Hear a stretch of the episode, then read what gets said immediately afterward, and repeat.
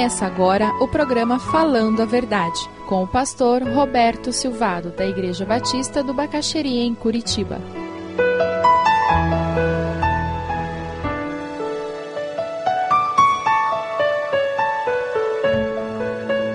Êxodo 1, a partir do versículo 6. Hoje nós vamos estar falando sobre família de sangue e falando sobre família de Deus. Quando você pensa em família, quando você pensa no seu pai, na sua mãe, nos seus irmãos, você se sente abençoado por eles? Eles abençoaram você? Ah, pastor, eu não gosto nem de pensar em família. Para mim, família é uma coisa encrencada, problemática. E tem algumas famílias que são disfuncionais mesmo. Tem algumas famílias que são problemáticas, que são traumatizadas.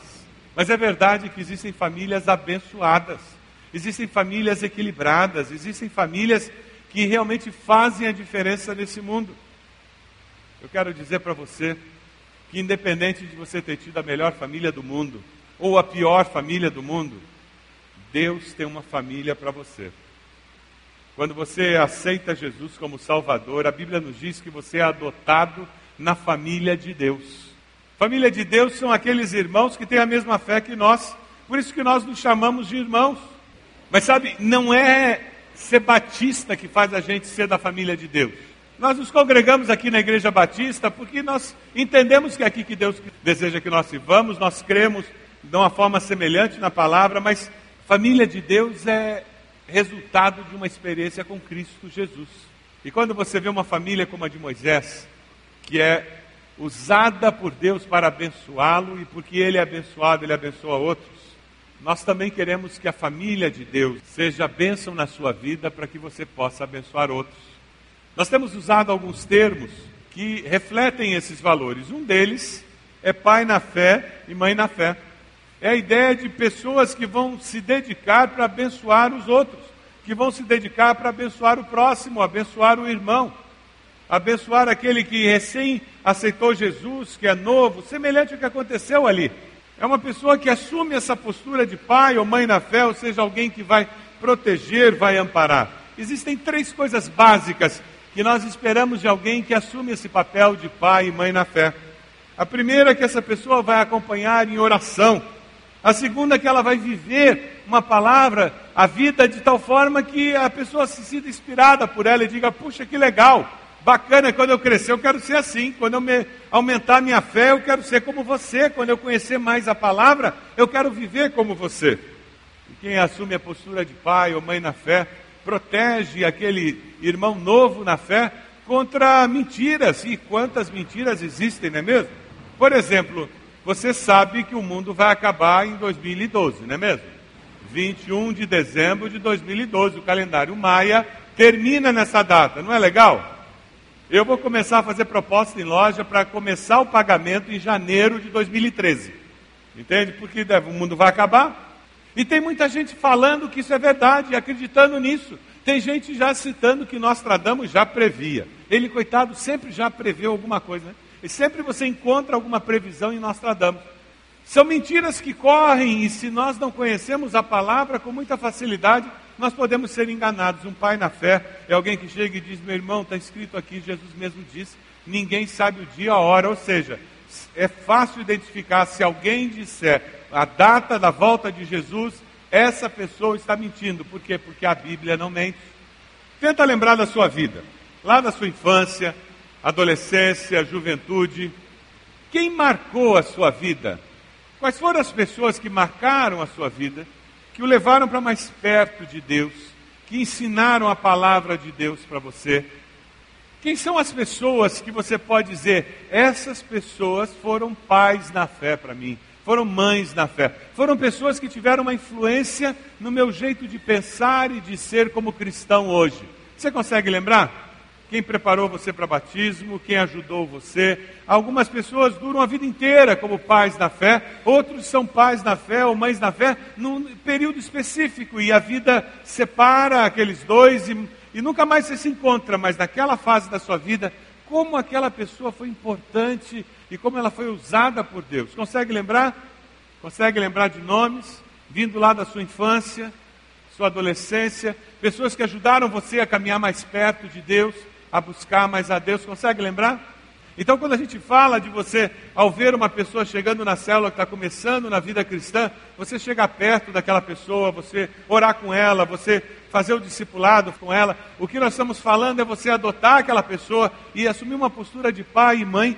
Procura ajudar aquela pessoa a se fortalecer, a crescer, a se tornar alguém que saiba no que crê e por que crê. Quem sabe saindo hoje daqui você pode telefonar para ela e dizer: Hoje eu fui lembrado de como você foi importante na minha vida, como você me abençoou. Já imaginou como ela vai se sentir abençoada por você? Nós falamos em pais que correm riscos por amor aos filhos.